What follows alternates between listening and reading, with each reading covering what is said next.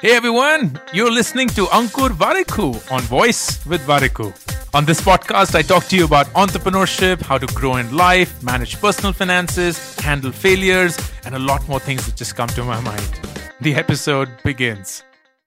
This incident is uh, from my childhood. I think I was in the sixth or the seventh grade or something. Papa had just lost his job and he wasn't getting a new job. It was a really, really hard time. We were in a financial crisis. Every single day, our savings were depleting. Every week, every month, the little money that we had in the bank was going away. This was a time when every transaction, every purchase was made through actual cash. There was no UPI, there was no debit or credit card as such. So, for you to make any purchases, you had to go to the bank and withdraw cash and use that cash to do it. So, I remember Papa going to the bank to withdraw money, UCO Bank, Defense Colony branch. We used to stay in Lajpat Nagar in Delhi. And he took out 10,000 rupees for the monthly expenses and to make payments towards the loans that we were sitting on already. And he comes back to his scooter. And as soon as he does that, somebody taps him on his shoulder and he says, Sir, आपके 20 रुपए नीचे गिर गए 20 rupees from your pocket have fallen down on the ground. So Papa looked around and he actually saw a 20 rupee note lying on the ground. So he said, Sure, must have fallen by mistake. So he headed towards the note to pick it up. And just in that second, the guy who had tapped his shoulder picked up the bag that contained the cash and ran away. 10,000 rupees gone. And we plunged into chaos. It was the only money we had. We were suddenly in financial debt. We were looking for personal favors. The loan collectors were at our doorstep almost every day. It was a really, really, really hard time.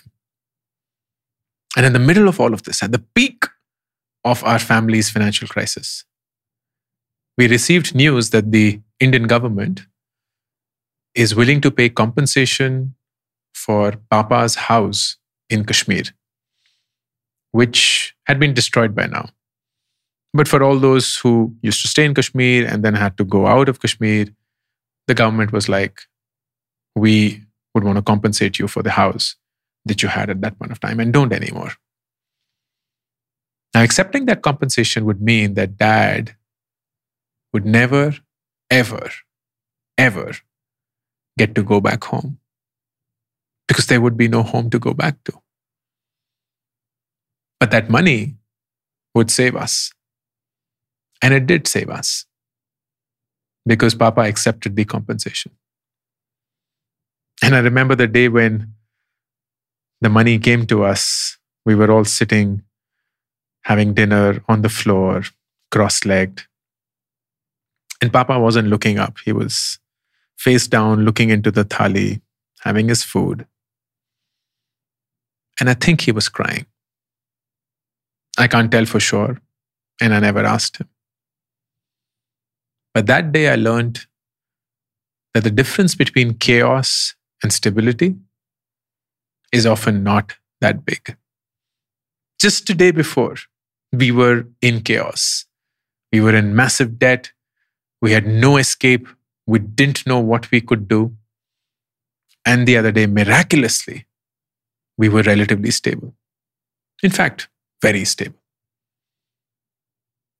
Money by itself is emotionless, but it makes you feel things and makes you do things that are driven by emotions.